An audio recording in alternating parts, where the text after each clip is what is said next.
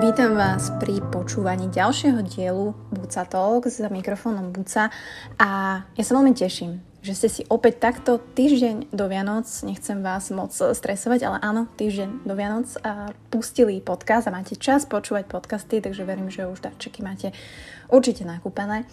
A že stále hľadáte inšpiráciu, hľadáte príbehy, hľadáte to reálno a počúvate zaujímavých ľudí, takže verím, že aj v tejto časti takého človeka a takú hostku budete počuť.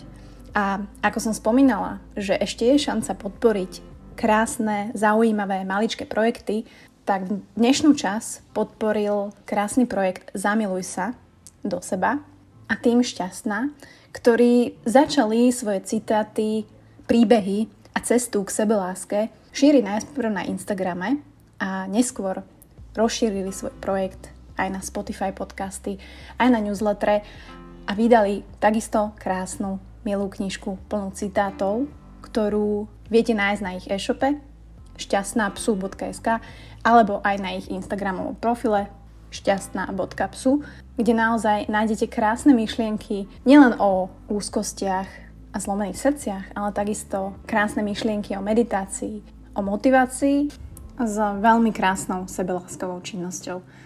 Takže vydanie knižky sa im podarilo a vy si kúpou tejto knižky viete nielen urobiť radosť sebe a viete sa posunúť bližšie k sebe, ale takisto viete posunúť ich s ich krásnym projektom. A vzniká taký krásny začarovaný kruh. Takže ďakujem veľmi pekne za podporu aj za nich. No a teraz sa poďte započúvať do dnešného podcastu. Do ženy, ktorá je mladá, skvelá, aktívne pracuje pre OMD, Organizáciu muskulárnych dystrofikov kde má na starosti komunikáciu a sociálne siete, mimo toho miluje kávu, ľudí, stretnutia, podcasty. Proste normálna, krásna baba. Užíva si život teraz, pretože vie, že raz jej odídu sily. A viete prečo? Od narodenia je na vozíku a má spinálnu muskulárnu atrofiu. Diagnózu, ktorá dáva tiež určitý deadline. To však neznamená, že človek nedokáže žiť plnohodnotný život plný lásky, pomoci ostatným a radosti z maličkosti. Tak sa príjemne usadte a užite si túto hodinku a pol.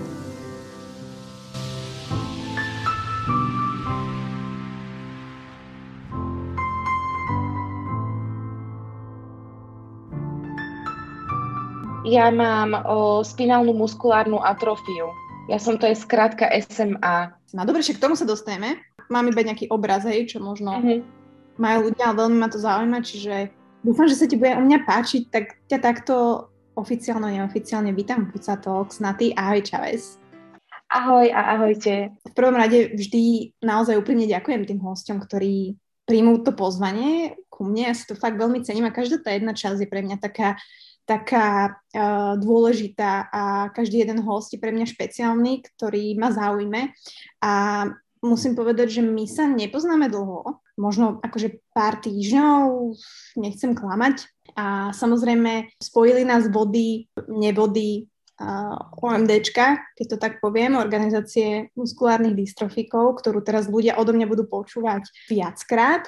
A ty si tam ako čo social media specialist, alebo aký máš uh, názov brutálnej pozície? Tak ja idem tak akože postupne, lebo uh, ja som veľká faninka podcastov, aj tvojich podcastov, aj všetkých možných iných a hrozne rada to počúvam a, a vždy som si tak hovorila, že, že to by bolo také strašne fajn, keby som aj ja mohla ísť mm, k niekomu do podcastu, niečo povedať, niečo o mne, možno aj o mojej práci a o svojom živote. Takže mne je vlastne ako veľká čest byť tu teraz a rozprávať sa s tebou. Áno, poznáme sa krátko, vlastne nás spojila taká jedna naša spoločná aktivita Giving Tuesday, kedy sme uh, za organiz- organizáciu muskárnych dystrofikov online uh, zbierali peňažky na uh, kompenzačné pomocky do našej požičovne pomôcok, ktorá už síce beží, ale, ale chceme ju dovybaviť o ďalšie pomocky práve pre ľudí, ktorí majú amyotrofickú laterálnu sklerózu. A, a mne tak, to bolo taký, taká pekná story, lebo vlastne my sme sa predtým nepoznali, ja som ťa vydávala zo sociálnych sietí a keď som u nás v robote na porade uh, kolegom hovorila, že by som ťa chcela osloviť, lebo venuješ sa tejto téme a vlastne Honzika máš uh, s ALS-kou, tak mi jeden kolega povedal, ale že však ja Maťku poznám, že ja mám na ňu kontakt, viem vás hneď prepojiť. Takže to bolo úplne super. Ja som síce našla, uh, písali sme si hneď, sme si podľa mňa akože padli do oka. A, a áno, to je, vlastne, to je vlastne to, čo ja aj pre organizáciu robím. To je taká tá komunikácia uh, s médiami, takéto uh, prezentovanie našej organizácie na vonok. Uh, Stanám sa o sociálne siete, Facebook, Instagram a ešte vlastne pracujem aj na našom časopise, ktorý sa volá Ozvena, takže ja sa tak hrám s textami, viac menej s textami a, a, a s ľuďmi sa stretávam a komunikujem tak návonok. Čiže si taký kreatívec, hej, trochu?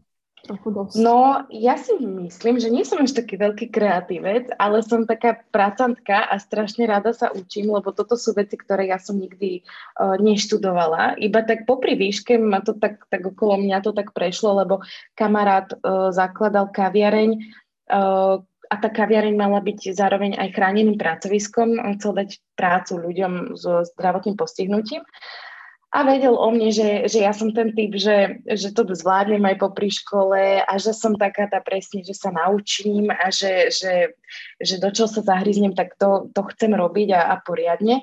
Tak ma oslovil a, a naozaj, naozaj som bola do toho akoby marketingu uh, hodená ako ryba do vody, že predtým som nič také nerobila a tak sme sa učili za pochodu a nejako mi to tak príschlo a začalo ma to aj veľmi baviť. Takže som sa potom aj, aj tak súkromne začala tak samo vzdelávať po všelijakých kurzoch, seminároch a, a táto práca v organizácii muskulárnych dystrofikov, tak to ja tomu hovorím, že to je taká fakt, že práca snov, pretože že jednak sú to tie sociálne siete, ktoré, ktoré sú super, ktoré ma bavia a, a, a fakt to robím rada, ale na druhej strane sú tam aj tí ľudia, že je tam akože úžasné, úžasné zázemie, že ja sa do tej práce každý deň teším a, a vidím reálnych ľudí, ktorým pomáhame, že, že naozaj dennodenne k nám pri, prichádzajú ľudia kvôli poradenstvu s, s rôznymi nervovo-stalovými diagnózami a vidím, vidím tých konkrétnych ľudí, ktorým, ktorým to naše OMDčko pomáha a, a preto mi tá práca dáva zmysel. Ja sa musím priznať ako úprimne, že ja som vôbec netušila ako človek z tej druhej strany, že vlastne všetci ľudia, ktorí sú v tom OMDčku a ho vedú a sú tam, proste majú uh, handicap. Ja som naozaj úprimne som to nevedela, keď som si až rozklikla tie stránky pred časom a Joška z nášho spoločného uh, poznám zase, my, máme, my sme tak poprepájané, to ešte poviem ľuďom, že môj bývalý priateľ, s ktorým som bola 8 rokov, je vlastne synom Joškovej sesternice, takže... Počkaj, to si musím nakresliť. No, čiže ja Joška Plážika poznám áno, áno. 8 rokov, kedy chodili sme, proste že sme sa poznali, ja som 8 rokov s jeho sesternice synom chodila, čiže mm-hmm. som skoro uh, vydala do ich rodiny. Mm-hmm. Nevyšlo. A, a takisto vlastne ešte náš ošetrovateľ a opatrovateľ Danko teraz, tak tiež sme tak poprepájani cez teba. Áno, tak áno, vlastne áno. Dostaneme, že to nie je náhoda podľa mňa, ale teda uh, späť k tomu, že ja som vlastne, nie že bola v šoku, že tú organizáciu naozaj vedú ľudia s nervovo-svalovými ochoreniami. A to naozaj ste tam všetci, ktorí máte toto ochorenie, že, že Áno, my všetci, my všetci zamestnanci, každý jeden máme uh, nejaký druh nervovo-svalového ochorenia a myslím si, že aj to je taká tá veľká pridaná hodnota tomu, uh, k tomu, čo robíme, pretože uh, tí klienti alebo tí naši, tí, tí naši členovia majú v podstate to isté postihnutie, ktoré máme my a preto, preto im vieme takže úplne, že čo najlepšie poradiť, lebo my sami to žijeme že naozaj potrebujeme tie isté pomôcky, uh, tie isté úradné záležitosti riešime a, a naozaj, že to, čo sami žijeme, tak to posúvame ďalej. A v rámci toho nášho pracoviska uh, máme ešte ekonomku, ktorá je chodiaca a máme tam dvoch pracovných asistentov, tiež chodiacich. Takže ako o, takí naši pomocníci, že, o, že, ktorí nám akoby pomáhajú aj s tými činnosťami, ktoré sami nezvládneme, takže musíme tam mať aj také tie zdravé ruky, zdravé nohy. Je tam kolega, ktorý nás napríklad vozí do práce a z práce a, a rieši také, také technické veci v rámci kancelárie a potom je tam Lenka, osobná asistentka naša. A to som chcela vlastne povedať, keď si hovorila, že Danko, náš spoločný ošetrovateľ, ono sa tomu oficiálne hovorí, že je to osobný asistent. Áno, áno, že, že, že je to osobný asistent, ktorý má pomáhať pri tých činnostiach, ktoré, s ktorými si sami poradiť nevieme. Má byť takou, takými našimi rukami, nohami, ako som hovorila, ale tá hlava, ktorá akoby rozhoduje o tom svojom dni a o tom, ako, mm, ako bude ten deň tráviť a čo v tom dni bude robiť, tak, tak to som ja. Ja aj bežne v mojom súkromnom živote fungujem s pomocou osobných asistentov, lebo ja sama mám tiež ochorenie, spinálnu muskulárnu atrofiu a som na vozíku momentálne už vlastne iba na elektrickom vozíku už nemám vlastne toľko síl v rukách, aby som sa mohla pohybovať na mechanickom. Takže mm, mám ale to šťastie, že ešte, ešte veľa vecí zvládnem sama a tak môžem aj sama bývať, ale takisto len vďaka všetkým tým pomockám, ktoré existujú a vďaka, vďaka osobnej asistencii. Takže vlastne aj teraz som sama doma a celý víkend som bola vlastne sama doma, že sú to trošku také, také že bojovejšie podmienky, keď zostanem takto sama, ale zase si hovorím, že, že je to super, že nie som odkazaná ešte na tých úplne že 24 hodín denne na takú tú starostlivosť. Uh, ja si pamätám, že ak sme si písali, tak ty len tak medzi rečou si mi napísala, že Mati, že ale ja som na vozíku. Alebo niečo mm-hmm. A mne, ja som úplne ostala tak, že vážne, že absolútne, vieš mi to, nevyzeráš na to proste vôbec, akože vieš, že keď si tak človek úplne len pozrie alebo fotku, alebo sa s niekým baví, že neriešiš, ja neviem, druhú polku toho tela, tak ja som, nie že ostala šokovaná, ale vlastne som si tak uvedomila, že wow, že OK. A vlastne ja som sa ešte takto nikdy nerozprávala s človekom, ktorý uh, otvorene je OK teda o tom hovoriť, lebo ja mám síce doma Honzika, lenže u nás je to téma, ktorá sa proste nerozoberá. Hej, že uh, on má nastavenie také, že on o tom nehovorí, nemyslí na to, tomu pomáha, fajn, akceptujem to, pretože je to super a zatiaľ to funguje, ale um, akože spoznať človeka a trošku sa vžiť do toho, že aké to je, aký je ten život, teda ty si hovorila, že máš spinálnu svalovú atrofiu. Áno, áno. Uh-huh. A tak kebyže môžeme povedať poslucháčom, že čo to je, alebo máš, teda si sa s tým narodila, je to, že od narodenia a nemôžeš s tým... Mm-hmm. To, je, to je presne ako si povedala, že, že, že najskôr som bola ja, Natália, a my sme si spolu písali a až potom prišlo do rozhovoru to, že, že mám nejaké to postihnutie, mám vozík, lebo, lebo mm, ja, ja si myslím, že najskôr som presne ja tá osobnosť a až potom, potom je ten môj vozík a, a ani sa nepredstavujem ľuďom takým štýlom, že ahoj, že ja som Natália, ja som na vozíku. Vieš, že, že proste mm, ja s týmto môjim zdravotným postihnutím žijem úplne od narodenia, takže veľakrát mm, ani nevnímam to svoje mm, nejaké to obmedzenie. Nechcem, schválne nerada hovorím slovo obmedzenie, lebo áno, prináša to nejaké tie obmedzenia v tom bežnom živote, ale, ale zároveň e, akože človek si tak nejak zvykne na to, že ja vlastne nemám to s čím porovnať, lebo ja som nikdy na nohách nestala. Že možno naozaj aj, aj tvoj Honzík alebo ktokoľvek iný, kto je možno po úraze alebo mu to postihnutie prišlo tak nejako počas života a vie si to porovnať, aké to bolo tá sloboda, keď stál na tých nohách a vedel, uh, vedel chodiť ako ja, keď som sa s tým vlastne narodila.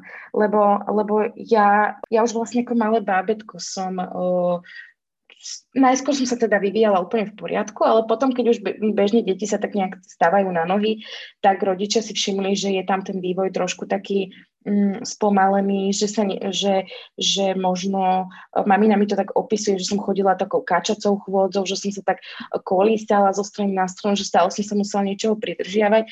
Takže začali naši so mnou chodiť po takých tých rôznych vyšetreniach No a potom genetika vlastne odhalila to, toto nervovo-svalové ochorenie, ale v tom čase um, ešte ani zdravotníctvo nebolo na takej úrovni, povedzme, ako dnes. Ja mám 30 rokov, takže to... Jak, to je... v rokoch 6? áno, áno, akože mm, momentálne to tak dosť prežívam, že už 30, keď je taký môj životný milník, ale ja viem, že to, to ešte stále dobre. A, to ešte ale, Počkaj. Áno, áno. tak akože hovoria mi to moje staršie kamošky, tak verím, verím tomu, že tie najlepšie roky života ešte, ešte len teda prichádzajú. Ale, ale to som chcela povedať, e, že vlastne uh, lekári veľa o tejto diagnoze nevedeli. Akože asi sa s tým stretáva, že ty pri Honzikovi a pri ALS, že, že naozaj, že čo sme si sami nedohľadali a sami sme si nezistili, tak to nám lekári nepovedali. Našim dokonca hovorili, že uh, že to je diagnoza, pri ktorej sa nedožijem troch rokov a že nech počítajú s tým, že, že ako malé babetko umriem a že sa zadusím, že nebudem môcť dýchať. A pritom na, na tú moju diagnózu a na môj vek o, som na tom ešte stále dobre, pretože nie som ja úplne podľa najnovších genetických mojich testov, ktoré som podstúpila, tak nie som úplne typická SMAčka, uh-huh. čiže nemám úplne typickú spinálnu muskulárnu atrofiu, ale je to je to líznuté ešte nejakým iným nervovo-svalovým ochorením, to tým chcem vlastne povedať to, že, že o, iní ľudia v mojom veku a s touto istou diagnozou o, sú na tom zdravotne trošku horšie ako ja. Takže, takže mám takéto šťastie v úvodzovkách nešťastí, ale ale áno, naučila som sa s tým ochorením žiť. Uh, mám akoby tú komunitu ľudí okolo seba, takže, uh, takže vnímame tie svoje také, také tie starosti a, a problémy, ktoré máme a riešime ich tak spolu a to je to, čo ma tak akoby ťaha a drží ma tak, takom, tak pozitívne naladenú. No. Mm. Keď sa tak opýtam Bobo, teraz sa tak zamýšľam, že v čom je tá spinálna atrofia iná od ALS? To sa pýtam ja, hej, ako preborník ALS, ale tak ma to mm. zaujíma, lebo vlastne tam ide o to, že takisto vám vlastne odchádzajú svaly a vlastne neskôr dýchacie svaly, hej, že to je ten problém. No tam je pri ALS je ten progres ochorenia strašne rýchly. Však to vlastne žijete sami dvaja, viete, ako to je, že, že to ochorenie akoby aj prišlo tak nejak až v dospelosti a že sa tak prejaví tak z nenazdajky, a potom, potom sa tak rýchlo zhoršuje ten zdravotný stav. Když to pri tejto spinálnej muskulárnej, muskulárnej atrofii je tak, že ja, mne to bolo diagnostikované už po narodení, v podstate v tom období vývinu. A, a ten progres je taký, taký spomalený. Hej, že akože áno, je tam viacero tých typov e, tejto diagnózy, každá má trošku iné charakterové črty, ale ale mm, tá moja je taká, že, že ten progres je tam. Áno, cítim to, že už nedokážem to, čo som zvládla kedysi a že tá sila odchádza, ale odchádza tak pomal, pomalšie. A áno, pri SMA odchádzajú aj dýchacie svaly, aj, aj, aj srdce to postihuje, aj vlastne, vlastne všetky, všetky svaly tela. Len je možno ten progres taký pomalší. Mm. A ako tráviš dni, alebo ako vyzerá tvoj deň, lebo chcem sa dostať do terajšieho stavu, samozrejme, ak si dospela, ale zaujíma ma napríklad aj tá škola, alebo výška si hovorila, že si chodila. Mm-hmm. Tak ma to zaujíma, že mm, nie len z toho pohľadu bezbariérovosti, ale že, že my, zdraví ľudia, keď to tak poviem, že si vôbec, vieš, že ani nepomyslíme na to, že vo nejakej fakulte je 5000 schodov a vy tam mhm. ste na vozíku a možno kedy si to ešte vôbec nebolo, hej, že tak bezbariérovo, ako to teda, že vôbec nie je bezbariérovo v Bratislave nejak extra, ale že jak si zvládala napríklad tie školské roky, jak to vyzeralo, alebo bolo to úplne v pohode? Neviem. No nebolo to vôbec v pohode. Ako, ja som už, už na základnej škole, ja som si vysnívala, že, že zo mňa bude právnička. No ale akože ten sen zostal taký trošičku ako, akože stratený, lebo, lebo ja na to, v tom čase, aby som sa dostala na právo, musela som mať musela som mať vyštudovanú strednú školu gymnázium z obchodnej akadémie, ktorá bola, ja pochádzam teda z Oravy a v Dolnom Kubíne gymnázium bolo veľmi bariérové. Takže nemohla som tam nastúpiť, lebo to by akoby fakt, že to, to bol no-go, tam, tam sa fakt nedalo. Tak som nastúpila na obchodnú akadémiu, ktorá bola bezbariérová. No a Mala som tam super spolužiakov, ktorí ma vozili z, z učebne do učebne, keď sme sa presúvali na také tie odborné predmety a akože stredná škola bolo úplne super, že, že tie kamarátstva zostali, takže dodnes. No a potom, potom, keď som chcela ísť na výšku, ja som, ja som vedela, že na výšku 100% chcem ísť, lebo som to brala aj ako, akože vždycky ma bavila škola, aj si myslím, že som bola dobrá študentka ale brala som to aj ako takú možnosť, ako môžem odísť uh, z toho domu a tak sa nejako osamostatniť.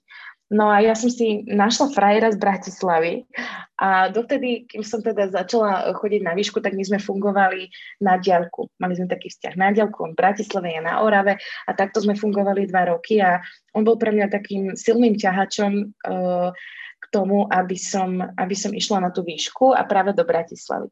No lenže tiež, tiež bol problém, teda potom, že z tej obchodnej akadémie by uh, sa mi nedalo dostať napravo, práve kvôli tomu, že mi tam chýbali tie predmety z gymnázia, ktoré oni uh, posudzovali a bodovo hodnotili a podľa toho bodového nejakého rebríčka príjmali študentov. Vtedy v tom čase, keď som sa ja hlásila, tak sa príjmačky nerobili. No a tak som si znova musela vyberať niečo, mm, čo, e, čo možno nebolo moje vysnívané, ale bolo to také, že, že zvládnem to aj s tým mojim vozíkom.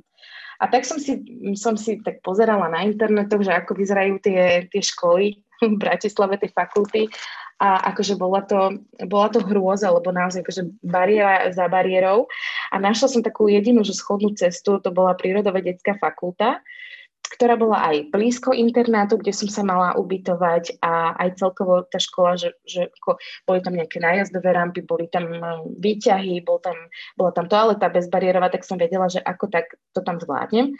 Lenže teraz tie odbory prírodovedeckej fakulty mňa nejako akože neoslovili. Ja som bola vždycky skôr na tie, na, na Slovenčinu, na históriu a, a, a tak, takto ladená skôr humanejšie a potom, že, že fyzická geografia, vieš, a takéto odbory, uh, že environmentalistika a toto a, a pedológia, geológia, no proste moc, moc ma to teda neoslovilo, ale práve v tom období otvárali taký nový odbor a volalo sa to, že uh, demografia.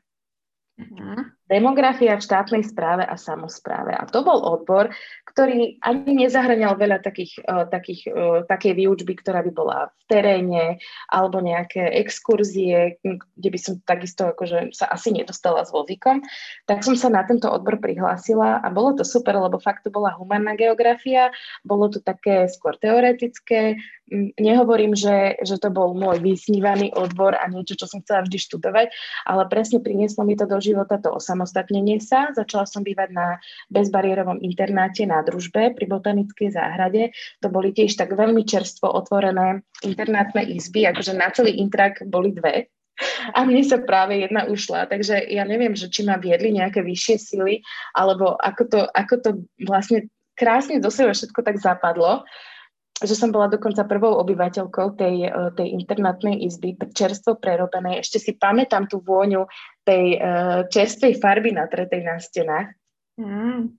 Takže, takže som prišla do Bratislavy, akože baba z dediny, prišla do veľkého mesta, ale, ale bolo to strašne super, lebo jednak som tu mala toho frajera, Jimmyho, a, a druhá vec, že bolo to tu OMDčko, tá moja organizácia muskárnych dystrofikov, kde som vtedy bola ako členka ktorá potrebovala tú pomoc od nich. Požičali mi vozík, pomohli mi vybaviť si osobných asistentov. Takže vďaka nim ten uh, úvod môj tu v Bratislave prebehol tak, tak hladko. Lebo lebo som tu mala takéto zázemie, naozaj, že prišla, prišla som síce do prostredia nezna, ale už som vedela, že sú tu ľudia, ktorí mi pomôžu. Mm-hmm. No a, a tá výška, to, akože ja som popri výške hneď začala aj pracovať. Mm, som hovorila, že vlastne v tom marketingu to bola taká naša kaviarnička v centre mesta, Um, to bolo na tom SMPčku? Nie, nie, nie, to bolo, to bolo v pasáži Luxor na Dunajskej. Aha, OK. Potom sme sa premiestnili do Ružinova, tam už sme neboli iba kaviarne, tam už sme boli aj reštaurácia, ale potom, potom, už, potom, potom už teda prišli také akože nové výzvy v živote a ja som začala, lebo my sme to tak vždy hovorili, že robíme, pracujeme si v takej našej bubline, lebo bol, bolo to chránené pracovisko, boli tam ľudia aj so zdravotným postihnutím a že nebola to taká taká tá čistá komercia, taký ten svet, vieš, taký ten ozajstný svet, lebo my, uh, my, sme, my sme tam žili v takej našej bublinke, každý problém sme tak riešili spolu a, a tak, tak sme si tak akože vždy ráno dali spolu kávu a na nejaký obed a tak. ale potom, potom som presne začala pracovať v hračkárstve, uh, kde som teda nemala tak, až takéto zázemie a tam som vlastne pokusila, okusila, aký, aký je ten komerčný svet, ten predaj hračiek a ja som robila na zákazníckej podpore a zo začiatku aj na marketingu riešila som tam takisto takú tú komunikáciu s verejnosťou, ale aj so zákazníkmi. Čiže, čiže akoby som si prešla, no, už aj pracovne všeličím. Ale stále, stále sme, stále sme uh, boli aj s tým Jimmym, tak sme sa tak navzájom nejak ťahali spoločne. Len nám sa potom stala taká vec a možno, to, možno si to aj ty zachytila, možno aj, aj niekto bude vedieť. My sme, my sme ináč obidvaja boli na vozíku a teda ja ešte som, ale Martin bohužiaľ tento rok zomrel. A ale k tomu sa asi ešte dostaneme. Len nám sa stala taká vec, že my sme chceli strašne spolu bývať. My sme dlho, dlho boli spolu 10 rokov a po nejakých 8 rokoch takého nášho frajerenia sa sme sa rozhodli, že budeme spolu bývať a nevedeli sme nájsť bezbariérové bývanie. Neviem, ako to vy máte s Honzikom, že, že čo, čo, asi máš nejaké skúsenosti, že, že nájsť si bezbariérové bývanie s vozíkom, že to je teda akože celkom sranda. Ja tiež, to je dlhý, dlhý príbeh. Posledné dva roky sme sa stiahovali z podnajmov a postupne zo štvrtého e, na, na prvé, z prvého do moderných drahých bytov, pretože tie sú ako tak. Potom sme chceli na preklenutie nejaké Airbnb, tam normálne mi odpisovali ľudia, že keď som povedala, že sme na vozičku, priateľ má, mm-hmm. tak proste, že nie, prepačte, že poškrebete nám parkety nové a také, ano. že poznáme to. Uh-huh. Uh, je to fakt, že ťažké, no a ja som sa musela rozhodnúť, že proste, ak sa ten stav zhoršuje, tak proste to človek neoklame a ja naozaj myslím do budúcna tým, že ale je tak rýchle, tak ja neviem, čo bude o dva mesiace. Takže som proste zobrala hypotéku, kúpila som byt, v ktorom, ktorý vôbec nebol že bezbariérový, ale je v dome výťah. Takže to bol mm-hmm. pre mňa number one a proste ten byt som jednoducho musela prerobiť tak, aby nám vyhovoval. Čiže bezbariérová sprcha, hej, postel, voziček, 90 dvere a Honzik je aj tak vlastne väčšinou len v jeho izbičke, hej, a, mm-hmm. a mm, jednoducho ten tvoj svet sa trošku ako zúži.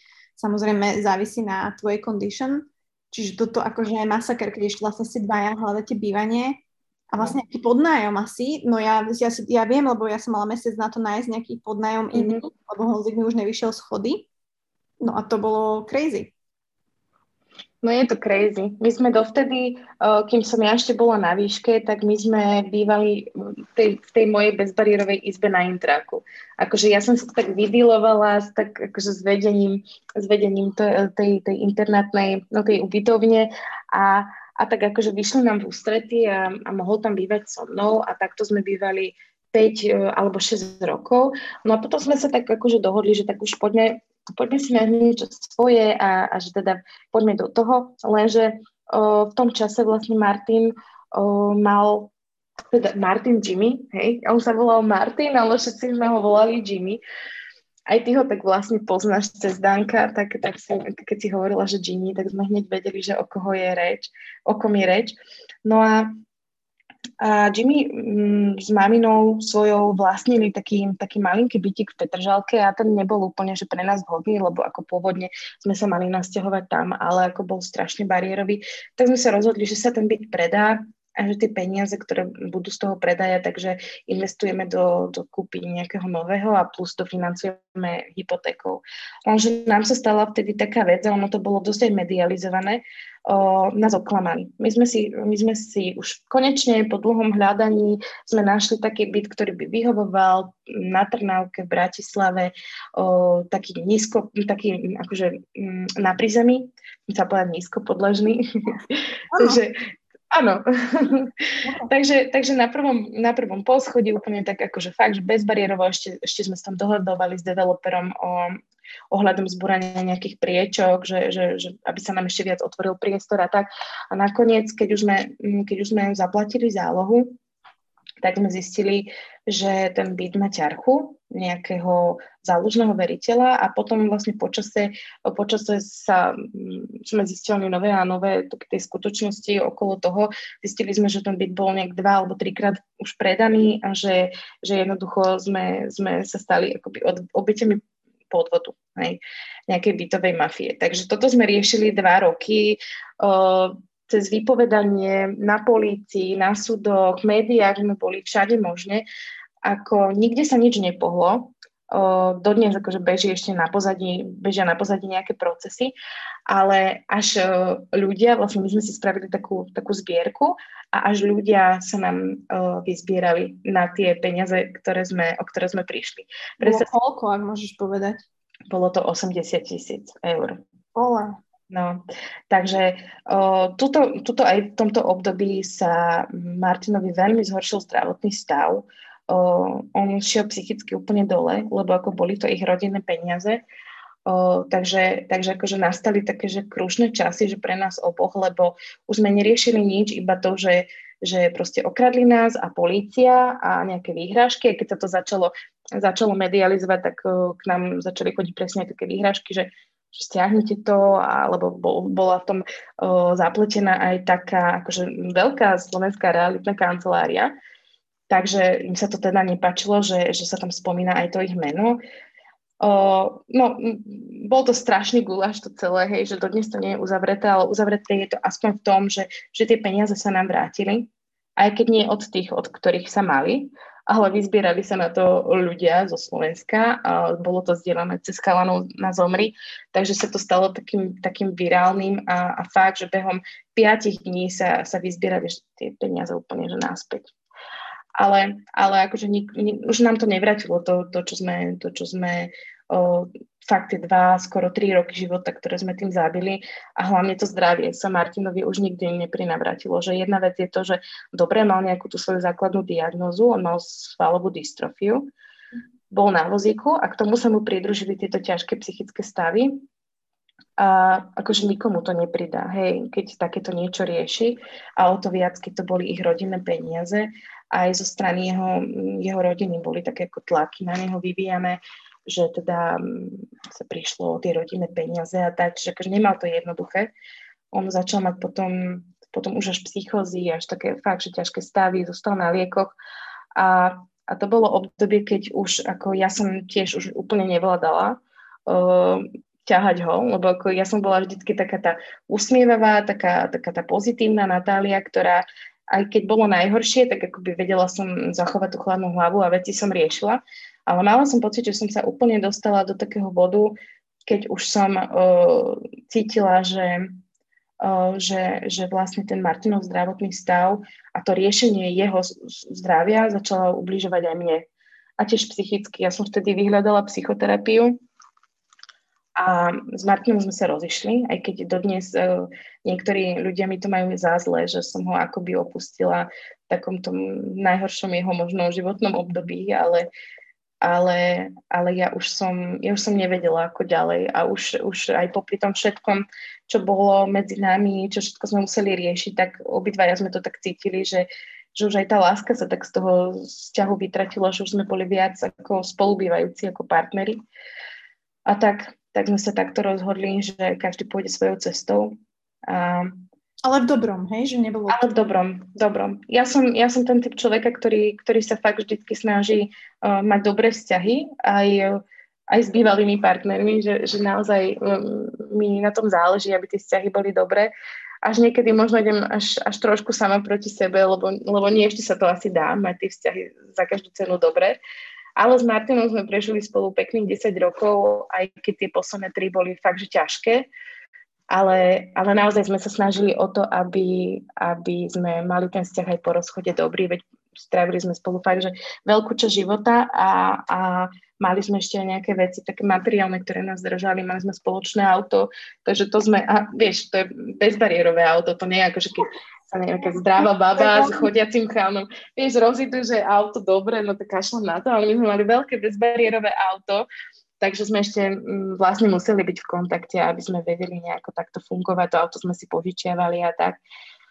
No a ešte aj deň predtým, ako umrel, sme spolu vlastne telefonovali a sme sa dohadovali na tom, že na druhý deň, že si to auto potrebujem zobrať, lebo idem k lekárke a iba keď mi ráno o pol 8 zvonil telefon a volal mi on a teda na telefóne som videla, že volá mi Jimmy, ale keď som to zdvihla, ešte bola som taká v šoku, lebo Martin si hrozne rád pospal. On bol taký, že, že od pred deviatou jemu dovolať alebo niečo si mi rieši, to že nehrozí. A tak som si pomyslela, že je pol 8 ráno a on už mi volá, že to je zvláštne, že asi sa niečo stalo, že možno mu nebolo dobre zdravotne, lebo on non-stop riešil svoje zdravie. Fakt mal problémy so srdcom, mal problémy s tou psychikou, mal problémy uh, už aj so spánkom potom, lebo sa mu ťažšie dýchalo. Tak som si myslela, že sa mu pritežilo a že mi volá, pretože to auto bude potrebovať a uh, aby som ho teda nebrala ja.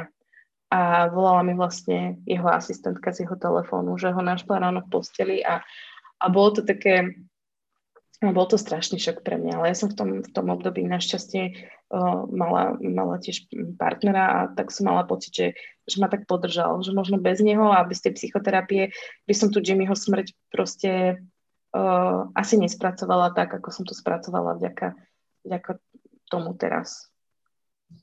Keď sa môžem spýtať, tam, prečo sa to zrazu udialo, že naozaj mu zlyhali plúca, alebo tam bolo, akože nevie sa, že to bolo také náhle, lebo je to očakávané, vieš, že eh, my všetci očakávame, my máme karty na stole, teda vy a my, čo žijeme s vami, a, ale jednoducho nedá sa na to asi úplne pripraviť a uh, takisto nám odišiel kamarát pred mesiacom veľmi nečakane a mňa to teda veľmi zasiahlo. A tiež je to také, keď si s ním píšeš deň predtým, hej, že fúha, tak čo bolo tuto, či nevieš povedať? No, vieš čo, uh, tam obhľadajúci lekár povedal, on teda takto uzavrel, že je to zlyhanie srdca v súvislosti s diagnózou. Takže jemu, jemu zlyhalo srdce, ale akože viacej, viacej ani rodina už potom nepatrala, že neriešila sa nejaká pitva alebo niečo takéto, že uzavrelo sa to ako zlyhanie srdca. Takže potom už v rodine jasne, že boli rôzne domnienky, že čo sa mohlo stať, že kde sa čo zanedbalo, že aký bol, aký, aký, ako sa tomu mohlo predísť ale, ale bohužiaľ proste Martin umrel, Martin tu nie a akože také nejaké tie, tie dohady rodiny, že čo sa stalo, že tomu už nepomôže, no ale akože e, tá príčina smrti, hlavná príčina smrti bolo to zlyhanie srdca. Takže nám tiež tak povedali, že, ako to poviem teraz veľmi otvorene, že pri našej diagnoze napríklad sa nerobí pitva.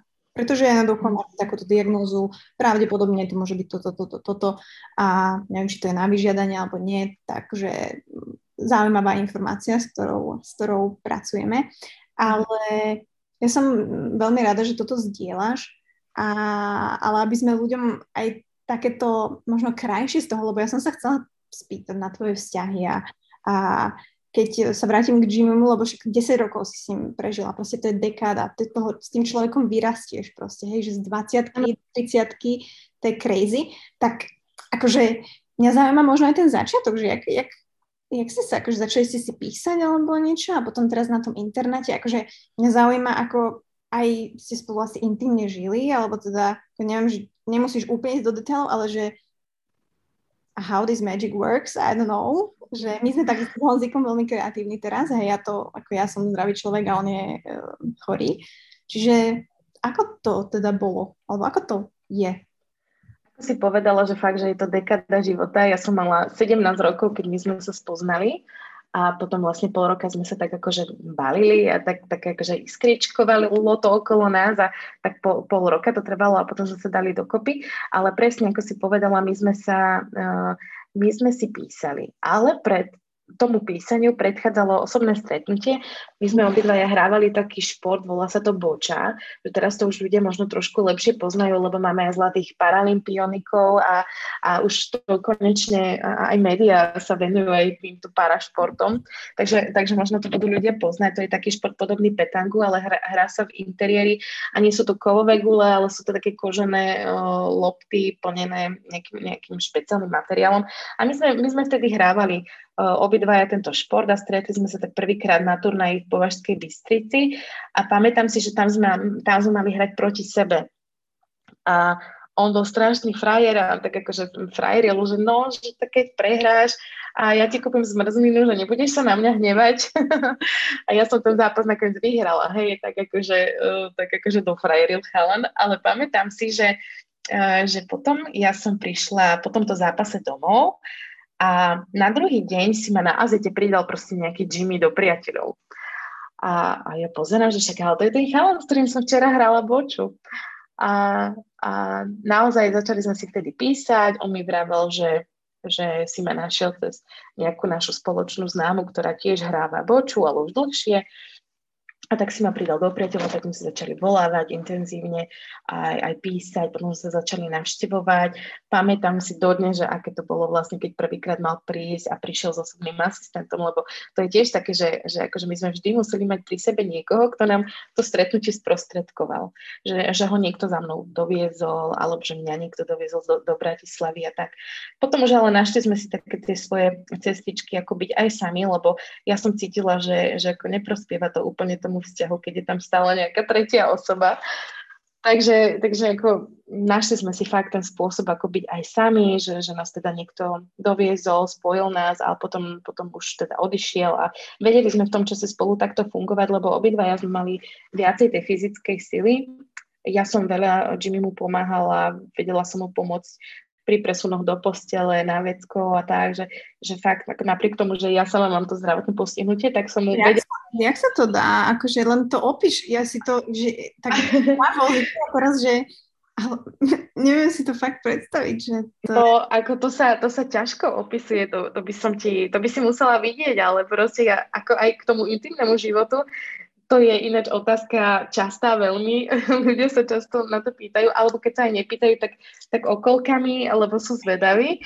Ja sa opýtam, uh, Áno, to, akože to mi je sympatické. Ja som tiež veľmi priamy človek, človek a jasné, že keď sme boli spolu 10 rokov, tak sme spolu v posteli nerátali lentilky, hej, že, že, e, že aj, aj bol, aj intimný život samozrejme súčasťou nás a nášho vzťahu a stále tomu hovorím tá, uh, tak, že že človek si nájde na všetko spôsob. Že jasné, že nemali sme také tie možnosti ako zdraví ľudia, ktorí si dajú, ja neviem, rýchlovku niekde v kabínke v, v obchode, hej, že museli sme mať na to podmienky, ale, ale keď sme si tie podmienky vytvorili, tak o, o toto bolo také krajšie, že, že sme si tak akože vedeli to užiť a, a, a že sme si tak akože mm, že, že sme si tak vážili tak jeden druhého aj preto, aj preto, že, že sme obidvaja mali to zdravotné postihnutie, tak nám fakt, že nebolo nič blbe. Že, že keď nám nejaká poloha nevyšla, tak sme sa akože na tom zasmiali, hej, a že dobre, tak skúsime to inak, ale, ale bolo to fajn na tom, že, že ja som mala aj teraz uh, taký vzťah po Martinovi vlastne, kde bol chalan zdravý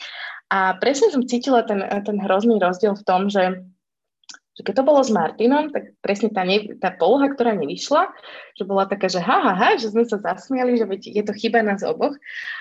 Chyba. No to som nenazvala úplne pekne, ale že, že je to také, také naše, že obaja to žijeme. Ale keď už som bola v tomto vzťahu s týmto zdravým chalanom, tak som si tak pripisovala sebe, že aha, že tak táto poloha nevyšla, lebo ja mám takéto obmedzenie. Vieš, že, že, že, že ale to je zase len akože v mojej hlave, Eh, čo, čo tiež nie je úplne, úplne v poriadku, lebo uh, a sú to veci, o ktorých ja viem, že mám, že, že dokážem vzťahovať veci k sebe a, a, a možno sa z niektorých vecí aj, aj vyniť viac, ako by možno bolo možno, akože dobré.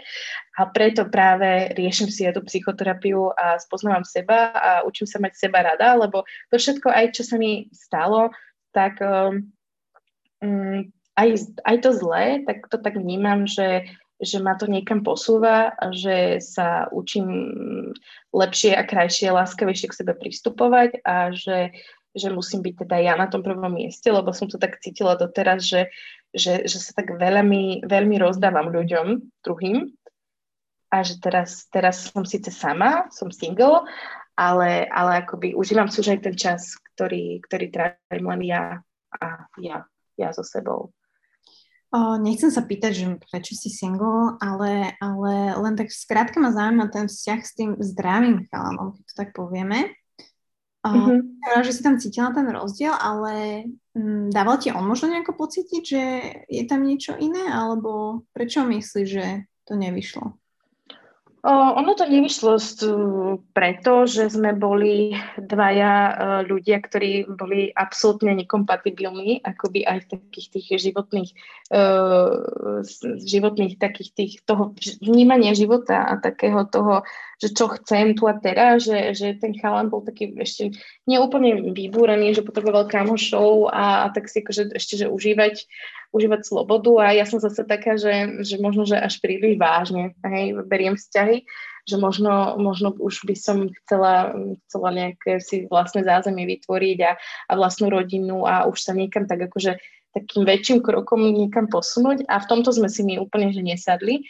Takže, uh, takže nemyslím si, že moje postihnutie bolo, bolo tým problémom, že prečo nám to nevyšlo toto, čo ja riešim, že, uh, že či som dosť dobrá pre toho muža, ktorý je chodiaci a ja som na vozíku, že, že to, to, sú, to sú moje, uh, keď to tak môžem povedať, také moje sračky, že hej, že to sú, to sú také tie veci, ktoré ja si riešim vo svojej hlave a že ten, ten chalan, ten môj bývalý mi to aj často tak akože hovoril, že proste ja ťa mám rád takú, aká si, lebo ja som si ťa vybral a vybral som si ťa aj s tým vozíkom, lebo on k tebe patrí, ale ale presne potom je, potom je to, to moje, takéto zraniteľné ja, ktoré, ktoré napriek tomu, že pôsobím tak akože celkom si myslím, lebo mi to tak aj ľudia hovoria, že pôsobím celkom uh, sebavedomo a uh, napriek tomu proste mám takých tých, uh, tie, tie svoje, tých svojich vnútorných démonov, ktorí mi tak občas šepkajú také tie veci, ktoré ma veľmi vedia zneistiť. A, a presne sa potom pýtam, že či, či tomu zdravému mužovi, tomu chodiacemu mužovi dokážem dať ja z mojej pozície to, čo by mu možno dala iná žena. Tým pádom mm, sklzám do toho, že, že možno o sebe pochybujem, že sa potom s niekým porovnávam, že si možno mm, dostatočne neverím. Ale akože pracujem na tom, pracujem na sebe, akože hovorím si, a stále to hovoriť budem a dokola aj ľuďom okolo mňa, že psychoterapia je cesta, na ktorú som sa vydala, že je to jedna z najlepších vecí, ktoré som mohla urobiť pre seba hlavne. No, akože máš môj obdiv, hej, že ja mám podobné sráčky, jak si to povedala a mm-hmm. Tiež som chodiaca a takisto riešim presne tieto isté veci. Čiže mm-hmm. o to akože väčší klobúk dole, že vlastne toto uh, si dokážeš takto uvedomovať, že pracovať na tom aj napriek tomu, že máš možno uh, horšiu situáciu ako, ako niektorí zdraví ľudia. Ale to je to, že, že možno aj teraz, ak to ľudia počúvajú, tak my si to nevieme predstaviť, aké to je a zároveň pre teba tým, že s tým žiješ, vlastne od narodenia je to, je to normálne, keď to tak chápem. A je pre teba normálne tráviť ten deň a vlastne všetky tie veci robiť, ktoré pre nás proste sú, hej, že obdivuhodné, že ak sa dokážeš proste počas toho dňa presúvať a tak ďalej. Takže č- jak vyzerá tvoj deň? kebyže ho máš opísať, hej, že ja vidím za tebou tú postiel, tak proste, keď si sama doma cez víkend a si na vozičku. How? A ako? Ja to vidím o Honzíkovi, že proste vie, že ja ho musím presunúť, že proste on sa nemôže hýbať, hej, že jasné, že má slabšie ruky, nohy ešte mu ako tak fungujú, ale proste nedvihne sa, hej, že večer mi, on sedí za počítačom a keď nevládze, že je strašne unavený, ja ho nedvihnem. To znamená, ja si ho len otočím s stoličkou, on si takto dá ruky na hruď a ja ho len prekotím do postele, snažím sa mu dvihnúť zadok, aby mi nepadol a to sú brutálne presuny. Čiže uh, hej, jedlo, ja neviem, do obchodu, cez obrubníky, ako, v skratke povedz tvoj deň a, a vlastne jak riešiš všetky tieto kreatívne veci. No, ešte by som povedala k tomu uh, obdivu, ako si hovorila, že ja ťa obdivujem, že v tej našej, našej komunite vozičkárskej, tej našej komunite ľudí e, s postihnutím je to také, že, že sú ľudia trošku alergickí na to, že, že ťa obdivujem. Že to je také, že um, je to úplne že bežná potreba ísť do práce, študovať, hej, že mať ten vzťah, mať tú rodinu, že, že nie je tam čo obdivovať. Hej. Ale, ale akože ja to chápam zase z pozície e, človeka, ktorý tak ako inak sa na to pozera, hej, lebo to možno nežije a, a myslí si, alebo pozera sa na to tak, že bože, že ona má to zdravotné postihnutie, že, že ako to zvláda, že wow, že to je obdivuhodné. Čiže akože ja sa na toto nikdy nehývam, len tak akože vždycky, vždycky poviem, že, že je to, nie je to obdivuhodné, je to normálne, že proste chcem žiť tak ako všetci ostatní. Ale áno, musím na to využívať ešte mm, rôzne iné prostriedky, aby to išlo. A napríklad pýtala si sa na to, že ako vyzerá hej, môj víkend. Teraz, teraz je víkend, som sama, uh, nemám osobnú asistentku cez víkend, uh, ináč vyzerá týždeň, ale napríklad tento víkend vyzerá tak, že ja si inak veľmi rada pospím, takže dosť dlho do obeda cez víkend posteli. Ale potom sa napríklad z tej postele presúvam na vozík pomocou stropného zdvíhaku. To sú tie pomocky, o ktorých sme robili aj tú osvetu na Giving Tuesday.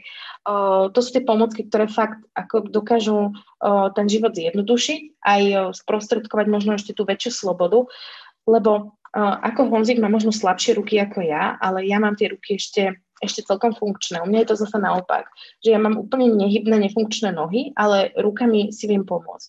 Takže ja, ja sa viem z tej postele posadiť pomocou toho stropného zdvíhaka, viem si ho sunúť pod seba a presunúť sa na vozy. Viem sa takto stropným zdvíhakom zasa druhý mám, no jeden mám spálne nad postelou a druhý mám v kúpeľni, ktorým sa viem presunúť na vecko aj do vane. Takže ja sa viem, zasa sa z vozíka presuniem tým zdvíhakom na toaletu, z toalety sa rovno prevezím na dvaňu, tam sa okú kúpem, mám proste uh, ruky ako tak funkčné, takže sama si viem umyť vlasy, sama sa viem, túto hygienu si viem proste úplne sama spraviť. Ešte tu ináč žijem aj s kocúrom, takže popri tom všetkom sa starám aj o neho. Mhm. A viem si pripraviť jedlo, ale je pre mňa jednoduchšie, keď už ho pripravené mám. A to znamená, že, že lebo ja, ja varím veľmi rada, ale trvá to hrozne dlho. To sú také tie veci, že, že radšej ten čas, uh, ktorý by som investovala do varenia, ktorý by mi zabilo možno pol dňa, tým, že kým ja nakrájam mrkvu, tak proste hej, to, to je aj pol hodina. Takže uh, už tak kalkulujem. Vedela som v piatok, že moja asistentka cez víkend nepríde, tak sme sa dohodli, že navarila mi uh, viac jedla, aby som si počas víkendu proste s tým vystačila. Hej, alebo existujú donášky, hej, že aj takto sa dá fungovať. A, a to je taký ten víkend, keď som sama. Um, no ale cez týždeň fungujem tak, že vlastne každý deň o 8 ráno príde za mnou osobná asistentka, pomôže mi s tou ranou hygienou, lebo zase to sú veci, ktoré áno, zvládnem sama, ale keď sú s pomocou nejakej ďalšej osoby, tak je to o polovicu kratší čas. A vychystá ma ráno do práce, pomôže mi s obliekaním, pomôže mi teda s, ňou, ja neviem, s prípravou nejakých raňajok a ja sa presúvam do, do práce. Presúvam sa väčšinou tak akože pešo, ľudia sa smejú, že akože pešo, že však ideš na vozíku, ale pre mňa ísť na vozíku je tak ako pre teba ísť peši po vlastný a nejdem peši, keď idem autom alebo autobusom. no a ja mám ja mám tuto uh, od môjho bytu prácu asi tak 15 minút na pešo, takže to je také super, lebo naozaj... Ty máš za 10, hej, keď dáš turbo 3. Ja, jasné, jasné. Hej, akože obieham chodcov úplne, že a keď, keď mňa niekto predbehne, tak úplne som nervózna, ale, ale jasné, uh, vozík je super, tento elektrický a sú tu rôzne akože aj také tie výmoženosti lepších, lepších motorov, že ide to aj rýchlejšie, ale ja mám takúto zlatú strednú cestu, že aby som nebola až úplne, že najväčší pirát tuto na Trnávke. A takže ja sa takto presuniem do práce. Tam som ceca od tej 9. 10. do 4 a tam máme pracovných asistentov, ktorí nám pomáhajú, keď niečo treba, ale ja som tak naučená na tú svoju asistentku, že keď potrebujem riešiť toaletu a tieto veci, tak ona, ona je každý deň so mnou do takej tej jednej. A do tej jednej ona stihne, kým ja som v práci, tak ona sa uh, postará o moju domácnosť, uh, nejaké základné, základné upratovanie, navarí mi obed, uh, vybaví nejaké veci, čo treba, poštu úrady, nákupy rôzne. A a potom príde za mnou do práce, tam mi prinesie ten obed, ideme ešte spolu na toaletu a potom, potom už ona odchádza. No a ja som ešte v práci do tej štvrtej a už keď prídem o tej štvrtej domov, tak ja už som väčšinou sama. Ale o, mám v Bratislave aj dve sestry, ktoré jedna tu pracuje, druhá tu študuje, takže, takže keď je niečo treba, tak mám zase segry, ktoré, ktoré mi pomôžu ale ja už som aj tak, vieš, mňa sa, ja bývam sama a mňa sa tak aj veľa ľudí pýta, že či mi nie je smutno a tak a ja musím povedať, že ja si to užívam, lebo to je presne to, že, že teším sa z toho, že, že to ešte sama dokážem. Lebo, lebo možno príde čas, keď uh, tie síly odídu, že, že už naozaj to zvládať nebudem a že budem musieť mať tiež stále niekoho pri sebe a že teraz je ten čas, kedy to tak ešte nie je, tak ja si to úplne užívam a teším sa z toho, že, že s tými pomôckami to takto zvládam. No a inak som akože celkom aktívna, akože ja aj popri, popri robote ešte robím všeličo, mám strašne rada ľudí. Teraz jasné, že COVID nám to trošku celé znepríjemňuje a stiažuje, a, ale, ale hrozne rada sa stretávam s priateľmi, ja som taká kávičkárka, mám rada reštiky, posedieť si, ísť do kina, alebo len tak proste vonku na prechádzku, že som taká spoločenská a, a mám rada, keď sa stále okolo mňa niečo deje, takže, takže to je asi tak o mne všetko. To je taký zaujímavý paradox, že si aj spoločenská, ale zároveň si dokážeš užívať samotu a samotu. Áno, áno, áno, áno. Že to je to super, že, že uh, ja za dverami toho môjho bytu mám takéto svoje súkromie, ale pomimo uh, milujem, keď som obklopená ľuďmi.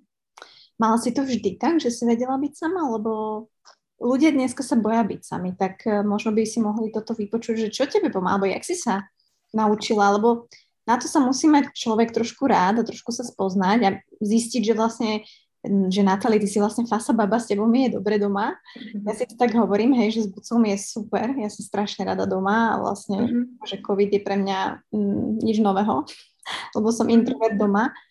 Tak jak to máš ty, že bolo to vždy tak, že si, alebo si si musela nejako ten vzťah k sebe uh, nájsť? Akože ja si ten vzťah k sebe stále hľadám, ale uh, to mi poskytuje aj ten priestor, kedy som sama. Presne, práve ten priestor, keď som sama, tak sa viem aj venovať veciam, ktoré mám rada. Uh, viem sa venovať, teraz, teraz to dosť tak riešim, tej psychoterapii, ktorá ma tak akože zaujíma, tá sebaláska a všetky tieto veci, veľa si o tom čítam a, a to je ten priestor presne, keď zostanem v tom byte doma sama a mám ten čas sama pre seba. Hrozne rada si napustím vaňu, pustím si nejaký dobrý podcast, nasypem si do tej vane nejakú parádnu sol voňavú a, a úplne, že, že to je taký ten môj, môj čas, no, taký ten me time, takže že to, to, to mám rada. Ale napriek tomu, samozrejme, že ja som tiež, tiež len človek a proste mám ja slabé chvíľky, hej, potom v rozchode som sa strašne dlho dávala dokopy uh, s týmto môjim posledným frajerom, že, že to bol práve čas, kedy som chvíľu nevedela byť ako keby sama so sebou, lebo tam bol ten priestor na také tie myšlienky a takéto vracanie sa k veciam, že čo som urobila zle, čo sme mohli urobiť inak a prečo nám to nevyšlo, že trochu som sa práve, že zasa som mala také obdobie, že som sa toho času sa, samej so sebou trochu bála a tak som sa mu vyhýbala ale, ale zase sa prinavraciam k sebe a proste je to tá cesta aj, aj toho spoznávania samej seba. Veď to je, to je cesta na celý život, si myslím, že, že uh, sa, sa fakt nedajú tieto veci vyriešiť behom dvoch sedení u psychoterapeutky, hej, že fakt tomu treba venovať viacej času. Hovor mi o tom, hovor mi o tom, a kým ja na to prídem, tak zbankrotujem, pretože áno. on ako off record, každý týždeň terapia, ty kokos, tak to samozrejme dá sa to aj cez štát a, a cez lekárov, ale proste keď si to človek platí sám, tak to je ako, ale zase je to investícia do seba. Hej, čiže... Áno, presne, a ja to tak beriem. A ja to ale... tak beriem, ne, neviem, aké teraz problémy vy konkrétne riešime a ja mám tiež psychoterapeutku, takže je to, je, je to také zaujímavé, je to zaujímavé, jak oni ťa vedú vlastne a ukazujú ti, čo si robil, čo robíš a čo môžeš robiť, hej, že a potom ty si tak vlastne sám uvedomíš, že aha, že vlastne áno, make sense, mm-hmm. aha, toto robím zle, aha, tak mm-hmm. toto skúsim urobiť inak. Mm-hmm. Alebo aj veľakrát si tak uvedomiť, že, že napríklad aj po tej smrti Jimmyho, to bolo pre mňa také, že, uh, že um, chodili na mňa strašné výčitky, že, že či dostatočne smutím, že či by som nemala smutiť viac, že či ja som mala pocit, že som chvíľu až taká bez emócií, ako keby zaseknutá, že, že neviem plakať a zároveň proste mi to aj ľudia vyčítajú, že či, či práve to, že som ho opustila, ne, ne, nevyústilo až do tohto. Proste také veci, vieš, rôzne a že ja by som to bez tej psychoterapie asi nezvládla, lebo fakt o, také hrozné tlaky boli na mňa vtedy. A ja som si vtedy oh, uvedomila... Z jakých strán, od, z jakých strán? Nemusíš úplne konkrétne, ale akože rodina, alebo... Rodina, z jeho strany rodina, no.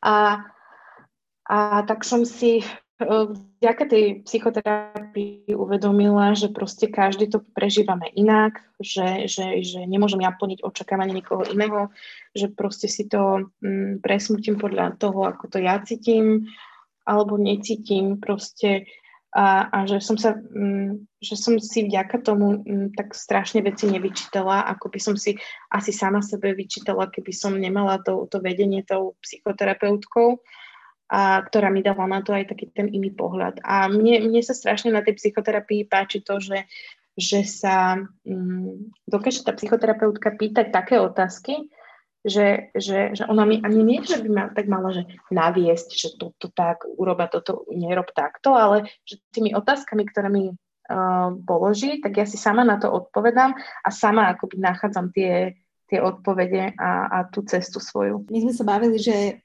proste všetky tie emócie, ktoré sú v nás a ktoré každý z nás má, niekde musia pristať a niekde musia ísť von, dnu, v niečom sa prejavia. Hej? A akúkoľvek emóciu my budeme potlačať, tak ona niekde vyjde von v rôznych podobách. Či je to smutok, či je to hnev, či je to panický atak, či je to niečo. A ja vlastne, ja teraz mám tie panické ataky uh, z uzavretých priestorov a to je jedno, aké boli spúšťače, ale napríklad som sa ma opýtala, že kedy naposledy som plakala. A ja som akože zvykla veľmi plakávať, hej, taký, som prišla za Honzíkom, že proste chce sa mi veľmi plakať, tak on vždy bol, že poď sem, jasné, ja som sa úplne spustila, hej, dala som to on. A naozaj poslednú dobu vôbec, hej, že nič. A takisto si všímal, že ja napríklad vždy, keď som pri ňom, ja držím takto zatnutú pesť. A ja si to neuvedomujem, vieš, že ho dávam cíkať alebo niečo, a že čo zase tá pesť, hej, že ja som proste stále v takom... Či ako keby. Hej, hneve. Napätí. Uh-huh. Ďalšia vec, čiže proste to vybublalo v túto vec a u každého to môže byť iné, hej, že niekto si to môže vybíjať na rodine, na deťoch, niekto môže mať iné stavy, niekomu sa spustí nejaká choroba, niekto ochorie, hej, že proste tie emócie sú strašne powerful, použijem anglické slovo a to je to si uvedomiť a v tom ten psychoterapeut naozaj vie ti iba ukázať, že this is it a toto je OK. Hej, máte napríklad, že sa cítiš úplne down, lebo tvoja situácia je ťažká. Mm-hmm. Takže OK, tak vlastne áno. Čiže aj to, aké nároky napríklad na seba dávame, hej, že, že mm-hmm. neviem, ty, ty to máš, že či sa, hej, že musím teraz, hej, alebo musím byť silná, alebo musím toto zvládnuť, alebo jak presne Jimmy, hej, to obdobie preklenulo, že musím teraz plakať, lebo mm-hmm. spolu trávili 10 rokov. Alebo že musím sa usmievať, lebo nechcem zaťažovať druhých ľudí svojimi problémami. Presne toto. To sú také tie, také tie tlaky, také tie aj očakávania okolia, ale aj presne takéto, čo ty sama sebe naložíš na plecia. A, a ja som taká, ja, ja to tak akože podobne cítim, ako, ako ty teraz to rozprávaš. No, čiže tam možno naozaj možno prehodiť tie slovička, vieš, že, že nie, že mala by som, ale musím, ale mm mohla by som, alebo chcem. Hej, že mm-hmm. je to ťažké samozrejme, hej, tak nedá sa to z jedného dňa na druhý alebo zo sedenia, ale je to zaujímavé takto na tom, nad tým rozmýšľať, vie, že, že OK. A že naozaj tie emócie vlastne zasahujú to všetkého, hej, že si myslíš, že človek je bez emócií alebo to nedáva najavo, to neznamená, že to tak je. Takže, takže no, to som sa zase len sfilozofila, ale, ale uh, veľmi dobre sa mi rozprávať s ľuďmi, ktorí proste to majú podobne, vieš, že, že mm-hmm. chodia na tie terapie a, a snažia sa na tom pracovať, nech máš proste životné okolnosti akékoľvek. Ale ja som sa chcela ešte spýtať, že ty pracuješ v OMDčku, ale vy máte nejakú podporu, máš invalidný dôchodok, predpokladám, alebo máte to takisto ako ALS ľudia už od narodenia, akože, že, akože je to také, že dovršíš 18 rokov a máš invalidný dôchodok, alebo ako to je? Mm-hmm, je to tak, hej, od 18 rokov som začala mm, poberať invalidný dôchodok a, a vlastne popri tom, už popri tej výške som začala robiť, takže som mala nejaké svoje vlastné peniaze ešte pomimo toho dôchodku. No a tá zdravotná, teda tá osobná asistencia, tak tá je hradená o, štátom. Takže tu si neplatíme my, na to nám prispieva štát. O, je to vyslovene vypočítané podľa toho, aký rozsah hodín osobnej asistencie ti je na rok priznaný. A priznáva sa podľa toho, ako máš diagnózu, no aj prejdeš takým tým posudkovým procesom a, a vypočítava sa ten budget hodín na rok s tým, že ty už si počas toho roka s tým, s tým balíkom hodín narábaš a hospodáriš, ako, ako potrebuješ. Mm, teraz dúfam, že ťa nenatrem, ale ty môžeš popri tom pracovať? Alebo že Vieš, čo myslím? Lebo ako oficiálne pracuješ, že môžeš mať nejaký príjem, alebo je to len ako brigáda, alebo to sa tu nerieši? Lebo vieš, Honzik musel zrušiť živnosť, nič, dostáva invalidný dôchodok, príspevok na peči a dovidenia. Uh-huh. Je to tak, že vlastne keď žiadam o akýkoľvek príspevok, povedzme na vozík, na auto, na čokoľvek, tak sa tam posudzuje ten príjem, ktorý máš. Takže mm, tam sa to počíta od trojnásobku cez štvornásobok až päťnásobok životného minima a teda áno, sme tak limitovaní, že musíme si dávať pozor na to, koľko zarobíme, pretože ak zarobíme už na tie, nad tieto násobky životného minima, tak štát ti neprispieva povedzme, že plnou sumou na tú danú pomôcku, ale len nejakým percentom a dokonca ak je to nad, nad 5 násobok životného minima, čo nie je akože až tak veľa, tak už um, si podľa štátu akoby schopná tieto pomôcky hradiť z vlastných zdrojov. A našťastie osobnej asistencie sa to netýka. Kedy si sa to týkalo, ale už pár rokov to neplatí. Už sa e, pri priznamení osobnej asistencie nezohľadňuje príjem. Takže, takže to je super. Hvala Bohu. Teraz no. je niečo nové, čo bude od 2022, niečo som zachytila od januára, sa spaluje nejaký... Vieš čo, nič špeciálne, píšem o tom v našej najnovšej ozvene len sa o nejaké percento zvyšuje, zvyšuje dôchodok, ale tam je to tuším o nieko 3,5% z tej sumy, ktorú, ktorú teraz vlastne dostávame. Čiže to, pre, pre mňa to znamená nejaké 4 eurá mesačne. to si prilepšíme. áno, vlastne áno. A, a potom nič, nič, nič iné, nič nové špeciálne. No, U nás ja... v organizácii sa snažíme stále, stále ako, že bojovať aj za tie lepšie podmienky ľudí so zdravotným znevýhodnením, takže, takže stáli sme aj za tým, za tým obhajovaním osobnej asistencie minulý rok, keď sa zdalo, že, že sa bude robiť tá sociálna reforma, ale našťastie to neprešlo, lebo chceli, chceli u nás na Slovensku zaviesť taký podobný systém, ako majú Česi, Uh, že bude to ke, presne také niečo podobné ako ten príspevok na peči, ale, ale našťastie sme zostali pri tomto našom, našom systéme, ktorý je proste taký asi najlepší a zo všetkých krajín V4 uh, je Slovensko, čo sa týka osobnej asistencie, na tom, na tom najlepšie. Fakt? Uh-huh. Teraz, aby som nekryvdila, hej, že no. ja, ja sa nevyjadrujem k tomuto úplne, pretože my to riešime v Čechách, čiže uh-huh. ja neviem poradiť, ja neviem ani úplne povedať, že ako tu tu je, ani, ani by som si to netrúfla, takže it's good to hear, že to nie je také, také zlé, ale treba povedať, že tých osobných asistentov nie je asi veľa, respektíve m, neviem, ale ja som mala taký pocit, že Pane Bože, musím niekoho nájsť, musím si niekoho odchytiť, lebo aj to nakombinovať. Vieš, že tí osobní asistenti si tiež kombinujú tie dni a možno iba dva dní, hej, a teraz tri dni a potom, uh, no je to strašne tak, taká zaujímavá skladačka a preto sa aj snažím, aby Danko u nás mal veľmi dobre, aby, aby mi nikde neodišiel, lebo Honzik si na neho zvykol a to už si Honzik zvykne na niekoho a pustí ho ako keby, hej, že si aj zažartujú, aj, aj mu proste začína dôverovať, tak uh, to je pre mňa uh, to najdôležitejšie samozrejme. Čiže uh, No. Ono fakt, akože tých asistentov je teraz už možno trošku viac ako kedysi, lebo kedysi robili tak, že, že štát uh, hradil hodinovú mzdu asistentom vo výške uh, 2,76, čo je, čo je fakt akože smiešná suma. Teraz to našťastie porastlo a už je to 4,82, takže akože trošku lepšie sa uh, zháňajú tí ľudia, lebo akože ako, to, ako jasné, všetci to robíme, všetci pracujeme a, a pre peniaze a potrebujeme z, niečo žiť, z niečoho žiť a platiť si účty. Takže 4,82 je teraz aktuálna hodinová odmena pre osobných asistentov. Uh, a aj to prinieslo vlastne v organizácii trošku vyšší záujem týchto ľudí o túto prácu, ale zasa, zasa korona vniesla do tej situácie to, že, že ľudia s tým zdravotným postihnutím sa zasa báli si púšť, púšťať domov osobných asistentov a, a tak, sa, tak sa viac ako um, utiahli do seba a začali viacej využívať pomoc možno rodinných príslušníkov. Mm. Takže, takže teraz je zrovna taká situácia, že asistenti sú, ale nie je veľmi komu robiť tú osobnú asistenciu. Takže mm, ináč super, super s tým, s tým Dankom, že, že vy ste sa vlastne takto našli, lebo Daniel, Daniel kedysi robil osobného asistenta Jimmymu a my sme sa s Danielom, to bolo ešte vlastne aj v období, keď, keď ja som s Martinom, s Jimmym teda bola a s Dankom sme sa stretávali každý pondelok a každú stredu. Takže my sme, tak, my sme tak intenzívne spolu trávili čas, lebo on vždycky prišiel ráno na 9 a bol s nami až do nejakej 6 večera.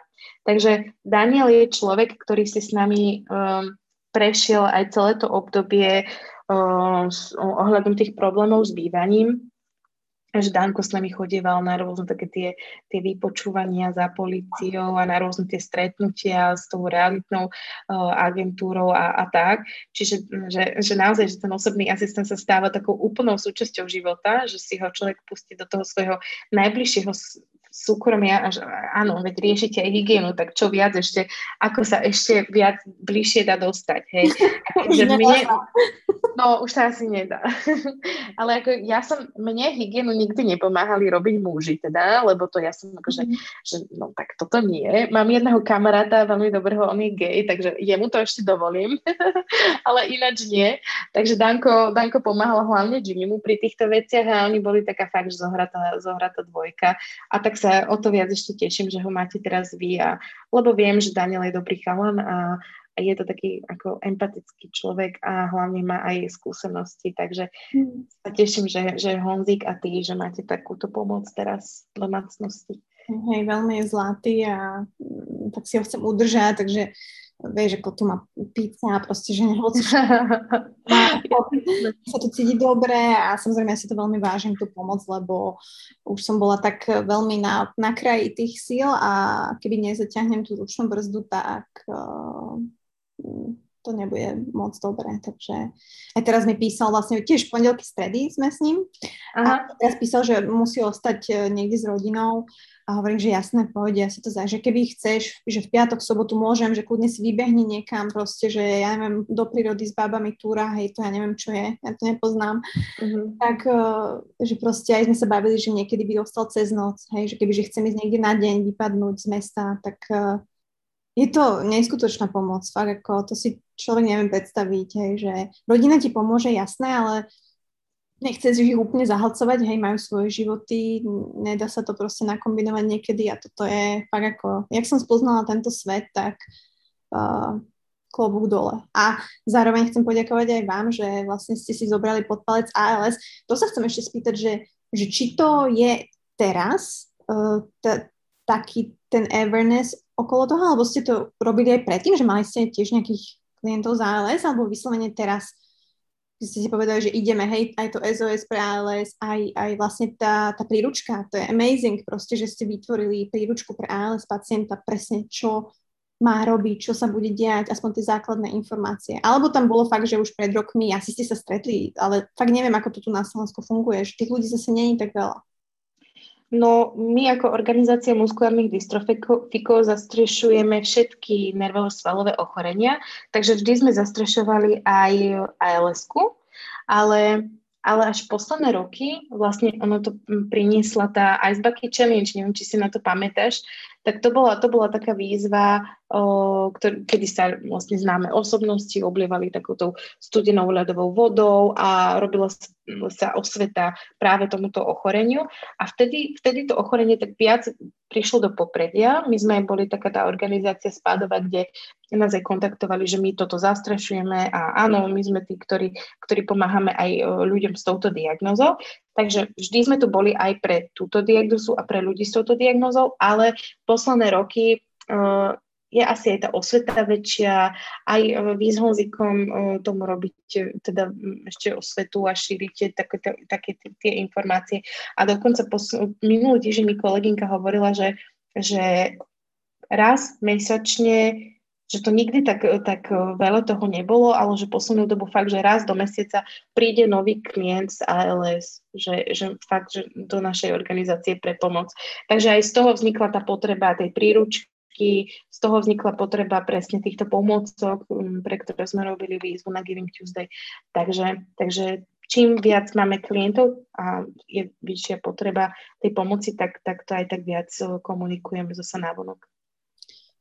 Tak zároveň je to také, že mhm, asi nechceme viacej takých klientov, ale chápem, že to je kolobek že jasné, keď už, tak nech prídu k vám, pretože mm-hmm. nejak e, v Čechách je Alsa, čo sme sa my stretávali s tým spolu, ktorý pomáha a robí osvetu a tiež pomôcky, tak vy ste vlastne tu. A ja som napríklad o tom nevedela.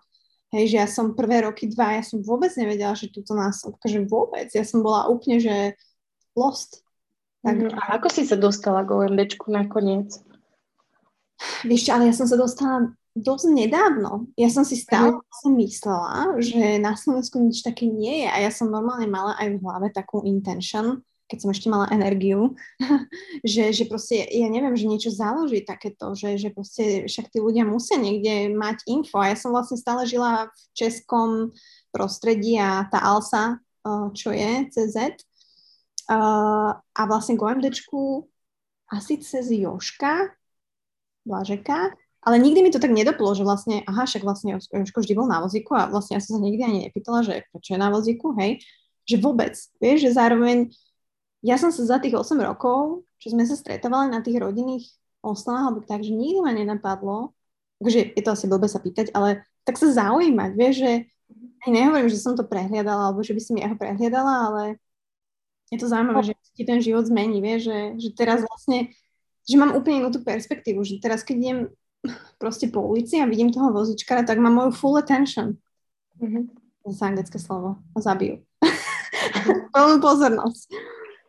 A je to naozaj len, len o, o tej perspektíve, ktorú ti prinášajú tí ľudia, s ktorými sa stretávaš a, a tie príbehy a naozaj to, čo žiješ. Takže zároveň som veľmi rada to šťastie v nešťastí, uh, akých ľudí som fakt mohla spoznať, ktorí ma brutálne zmenili ako ženu, ako človeka.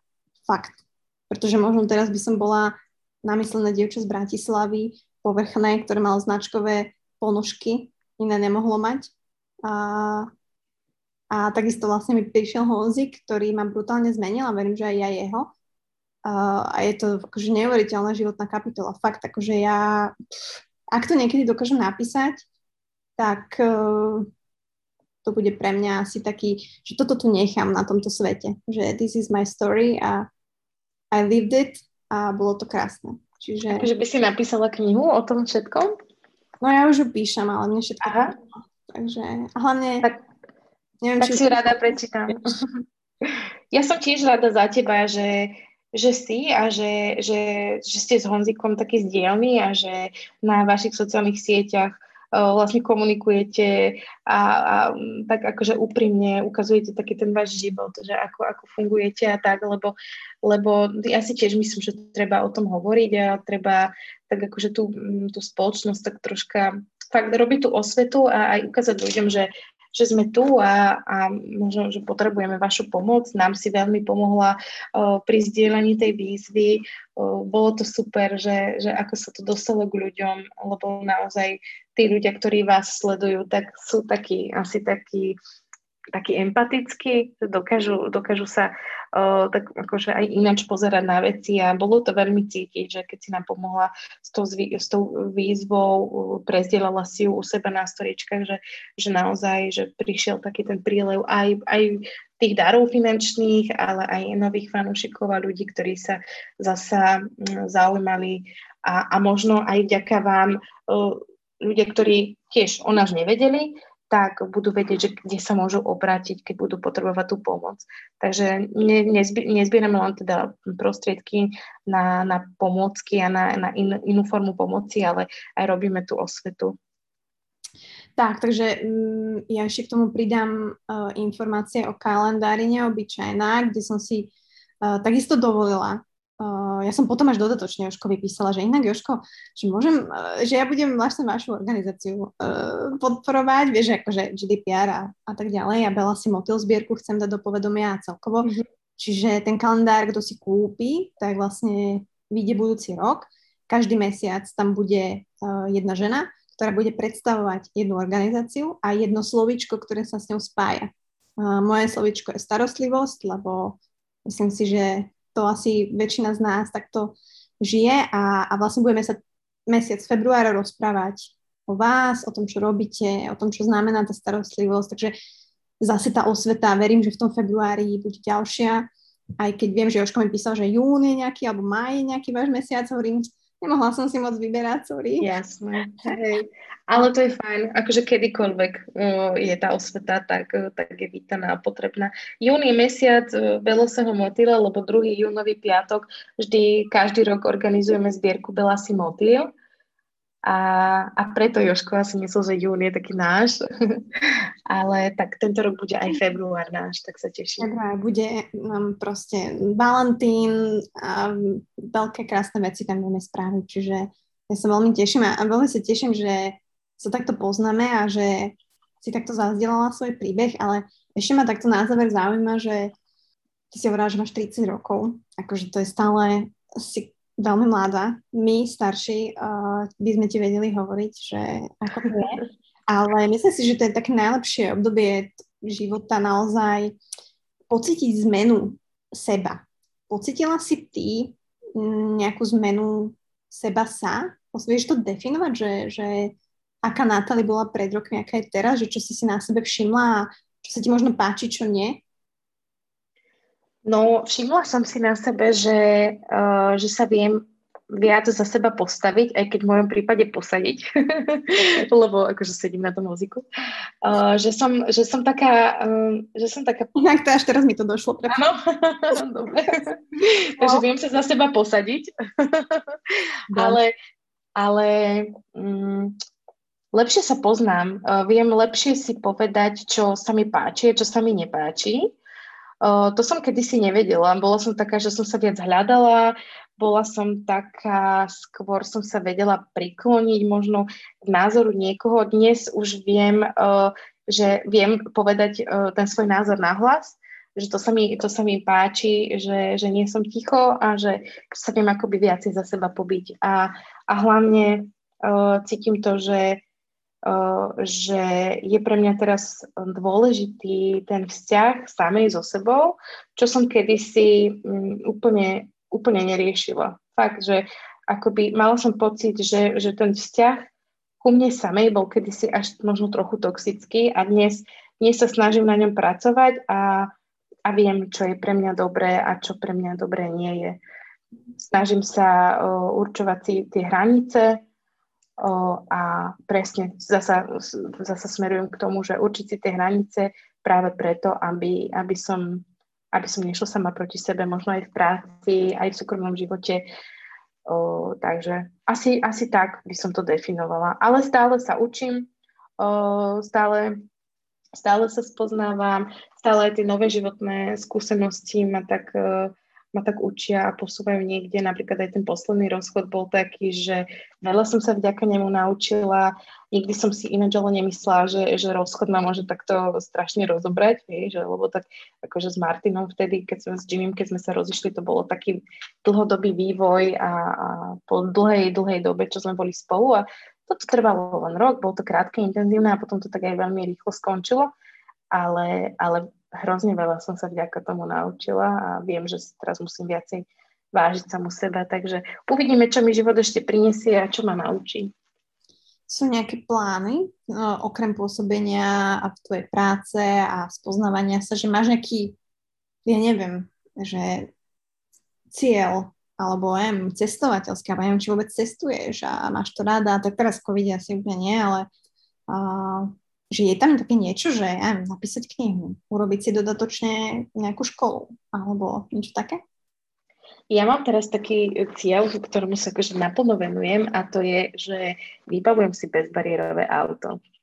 Bezbariérové auto, pretože to, ktoré sme mali s Jimmym, tak to, uh, to je akože taká že ďalšia story sama o sebe, ale teda akože to auto uh, sme si my ešte počas jeho života vysporiadali a teraz zostalo vo vlastníctve jeho rodiny po dedičskom konaní. Takže ja som uh, si musela začať riešiť svoje nové auto a to je pre mňa teraz taká, ja viem, že ono to také znie, že materiálny, ma, materiálny cieľ, že auto, ale je to pre mňa hrozne veľká vec, lebo to bezbariérové auto rovná sa veľká sloboda a um, to auto bude také prispôsobené, že ja vlastne počas jazdy budem môcť v ňom sedieť na mojom vozíku a Takže, takže to je aj teraz taký veľký projekt, ktorému sa venujem, lebo zháňam prostriedky na to auto. Je to veľmi drahé, štát prispieva len do nejakej určitej sumy, takže, takže toto mi tak teraz zabera čas a na to sa tak teším, lebo to auto by malo byť už vo februári, v marci. A ešte ďalší taký môj projekt, ktorý teraz riešim, tak to je uh, moja bezbariérová kuchyňa, lebo ja som sa pred dvomi rokmi presťahovala do nového bytu, ten som si vlastne kúpila, takže makám, aby som hypotéku platila jedno z druhým, však všetci to poznáme. A kuchyňa zostala pôvodná, pretože už ne, nezostali prostriedky na, na, na novú. A teraz som vo fáze, kedy som sa rozhodla konečne to riešiť, aby som, aby som mala tie podmienky v kuchyni také také fakt, že vhodné pre mňa. Bude to kuchyňa, ktorá bude mať spodnú časť takú vybratú v jednej časti. To znamená, že ja sa tam budem vedieť pekne zasunúť aj s vozíkom. A, takže všetko bude mať také, že po ruke.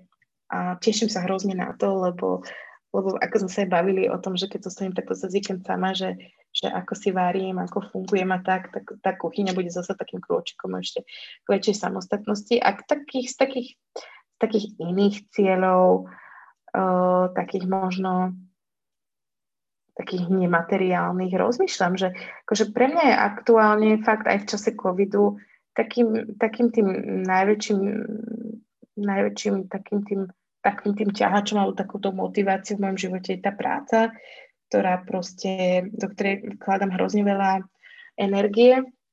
Takže ak cieľe, tak, tak takéto pracovné, že byť takouto mm, prínosnou osobou v organizácii a robiť veci najlepšie, ako viem, aby tí ľudia, čo do mňa vložili takú tú uh, dôveru, aby, aby, som, aby som možno nejako uh, ich nesklamala, alebo aby som priviedla tú organizáciu k ešte lepším výsledkom, povedzme.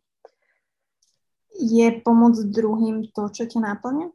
Je veľmi. Akože je to pre mňa veľmi obohacujúce a vidím v tom zmysel.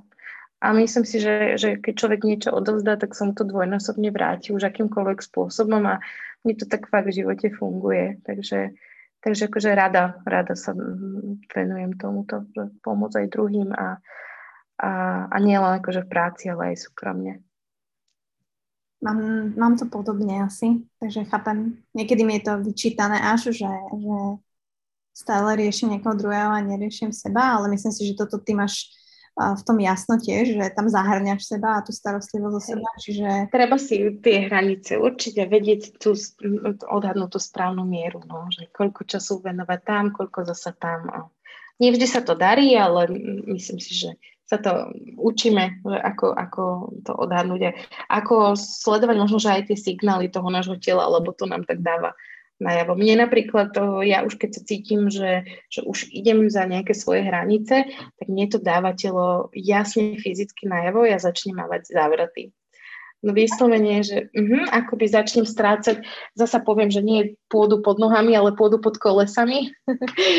a, lebo... lebo Toto bolo také jasnejšie. A, a presne, presne, ja keď začnem uh, cítiť väčšiu záťaž na sebe, a že už mám pocit, že sa prepínam a že zase idem do veci, kde by som zase mohla trošku ubrať, tak hneď začnem mať také, také jemné závraty, tak, tak, tak sa tak cítim tak zvláštne. A že to bolo vlastne aj dôvod, prečo som ja vyhľadala psychoterapeutku, to sa zase vraciam späť, ale ale to bolo spojené aj s tými úzkostiami a s tým obdobím, ktoré bolo také náročnejšie. Teraz už to mám viac pod kontrolou a hlavne tomu rozumiem, že viem, že keď na mňa príde závrat, tak viem, že neumieram, že nejdem skolabovať a odpadnúť a zomrieť, ale že je to len proste nejaká reakcia môjho tela na nejakú konkrétnu situáciu a ďaká tomu, že som to pochopila, tak už sa toho tak nebojím a potom to aj dokáže rýchlejšie odznieť. Presne tak, mne sa to deje v Lidli, v MHD, Um, poznám, poznám toto. Aj keď tiež závrat vlastne, keď dostaneš na vozíku, tak ty máš to, že nepadneš na zem, hej, že ako, áno, áno. máš aspoň safe place. Ako keď... Hej, ja som si veľakrát povedala, keď na mňa prišli také tie závraty, hovorím si, vedia, keby som chodila, ja by som vyzerala ako ožratá, že chvála Bohu, že sedím, lebo aspoň som taká uzemnená viac. A, ale vždy som sa toho bála, že ak dostanem závrat, že padnem, padnem nejako dopredu z vozíka. Ja okrem toho, že mám to nervové svalové ochorenie, tak mám aj osteoporózu a vlastne keď padnem, ja si hneď niečo zlomím. a ako náhle si niečo zlomím, tak som úplne odpísaná, už fakt, že nezvládnem vôbec nič bez pomoci, takže mňa to mm, bolo sprevádzané fakt aj takým tým veľkým strachom z toho, že čo keď sa stane toto, že ako to potom budem riešiť. No a to je taký ten začarovaný plúdny kruh. Ale o tom si aj mala podcast, kde som ho počúvala vlastne o tejto úzkosti a o týchto, o týchto panických atakoch, takže, takže vlastne je to to isté len v rúžovom vlastne. Hej. Tak keď sa opýtam takú záverečnú otázku a možno veľa ľuďom to aj pomôže, uh, ako teda pracuješ ty s tým strachom, ktorý asi všetci z nás máme, ale ako ty s ním pracuješ? Čo tebe pomáha? No mne v prvom rade pomáha tá psychoterapia. Uh, uvedomovať si, že, že ten strach, ktorý... Uh, ja som sa vždy bála smrti. Ja som sa bála toho, že, že, že keď príde na mňa ten závrat, že, že to je automaticky, že koniec, že proste fyziologicky niečo nie je v poriadku a ja, ja odpadnem a umriem. A presne ako som hovorila pred chvíľou, že vlastne mne pomohlo to uvedomenie si, lebo ja som pobehala úplne všetkých lekárov, všetko možné, že hej, všade dobré výsledky, žiadny problém, až, až som si uvedomila, že naozaj to možno spôsobuje moja hlava, že toto by som asi mala začať riešiť takto. A ja si dokážem, dokážem v tom danom momente, keď na mňa príde ten, tá úzkosť, ten atak nejaký, alebo keď pociťujem ten veľký strach, to uvedomenie si, že nie je to nič vážne, len sa musím precítiť, troška predýchať a uh, zastaviť sa a povedať si, Natália, neumíraš, je to len v tvojej hlave, je to OK a musím, musím proste sama sebe prehovoriť, že, že, že naozaj som OK, som zdravá, zdravá, ale uh, teda nič, nič sa nedieje, že je to len teda tá hlava.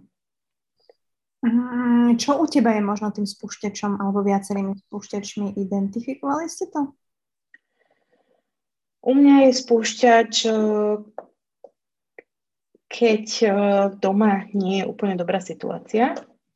Eh, spúšťač, keď naši, lebo tam to pramení vlastne všetko z detstva, veď to poznáme, že, že človek si nesie tie traumy ešte, ešte z, z úplne, úplného ráneho detstva a naši nikdy nemali dobrý vzťah. A otec pil a a tak sa to s nami vlieklo celé detstvo, aj dnes to stále riešime. Sú také obdobia striedavo oblačné a toto mi vie často spustiť uh, úzkosť, keď uh, si telefonujem napríklad s maminou a povie mi, že že toto a toto doma riešime, že nie je to dobré a ja sa automaticky vraciam presne do tých pocitov, ktoré som cítila, keď som bola detsko a keď sa toto doma riešilo, také tie, ten strach, tá neistota, že čo bude, či sa naši rozvedú. Nakoniec som aj mm, si to želala, aby sa to stalo, že aby už oco uh, oco mi chodil domov upitý, aby sa neriešili tieto veci. Chcela som, aby šli od seba. Mama nám to slúbila, že sa rozvedú, potom sa zase dali dokopy. Že proste stále také to hore, dole, tá sinusoida, keď nám bolo úplne super a keď nám bolo veľmi zle. Takže, takže toto sú pre mňa také spúšťače, kedy sa mi tak rozbucha srdce a začne sa mi točiť hlava. A a ešte aj keď sa preťažím v práci. Že to sú také veci, že keď si toho veľa naložím a keď mám pocit, že všetko musím stihnúť a deadliny a, a, a fakt, že to-do list sa mi plní a neodbúda z neho, tak e, to sú ešte veci naozaj, ktoré, ktoré ma vedia hodiť znova do tej úzkosti a do takého stavu, že, že mám toho síce veľa, ale som neschopná čokoľvek urobiť. Takže zasa sa musím upratať, spomaliť, povedať si, že žiadne deadliny neexistujú, postupne, pomaličky si veci riešiť bez nejakého časového tlaku. No tak držím ti palce, aby tohto bolo čo najmenej a čím ďalej, tým menej a respektíve, aby si to lepšie zvládala a respektíve lepšie asi vedela s tým pracovať, lebo mm, asi o tom to je, že to podchytiť a, a vlastne týmto sa tiež spoznávaš, takže a Jasne. musíš sa spoznať, pokiaľ to chceš dať do normálu. Čiže uh, aby si z toho začerveného kruhu, presne vedela výjsť a vedela si povedať stop. Lebo inak aj stop technika je, to niekedy ja používam, keď už som fakt unavená a už proste si poviem, že a, dosť. Alebo mm-hmm. že fakt poď do mňa, hej, úzko, že fakt teraz som, nemám už na to energiu, poď, akože čo, poď. Hej, a vtedy to nepríde a tak, čiže niekedy to robíme aj takto. Ale teda držím ti moc palce, fakt, aby, aby ten tvoj život bol naplnený asi tým, čím chceš ty, aby tam bolo čím viac skvelých ľudí, aby sa vám darilo. Ja moc dúfam, že budem vedieť nejako pomôcť a prispievať počas ďalších mesiacov, rokov. Strašne rada, a úprimne, zo srdca a želám ti, aby si mala proste najkrajšie dni, týždne, aké, aké vieš mať a s tými správnymi ľuďmi. A ďakujem ti veľmi moc, že kokos hodinu 40 som ťa takto zdržala, moc sa omlouvám. Ja som vedela, že to bude dlhšie, ale takto väčšinou klamám ľudí inak, lebo... je to...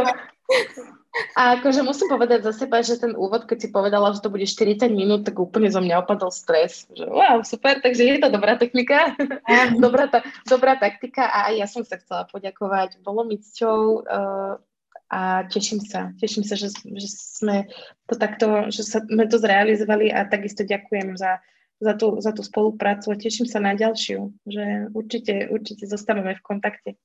Nápodobne, nápodobne. Ďakujem naozaj moc, že si nám dovolila nahliadnúť do tvojho sveta, aj do tých intimností. Veľmi si tu cením tvoju úprimnosť, tvoju otvorenosť, naozaj veľmi moc a želám ti all the best naozaj úprimne a sme in touch, takže dúfam, že sa bude časť páčiť a budem ju zdieľať a verím, že aj ľuďom veľa, veľa dá. Takže ďakujem ti ešte raz krásne. Ďakujem aj.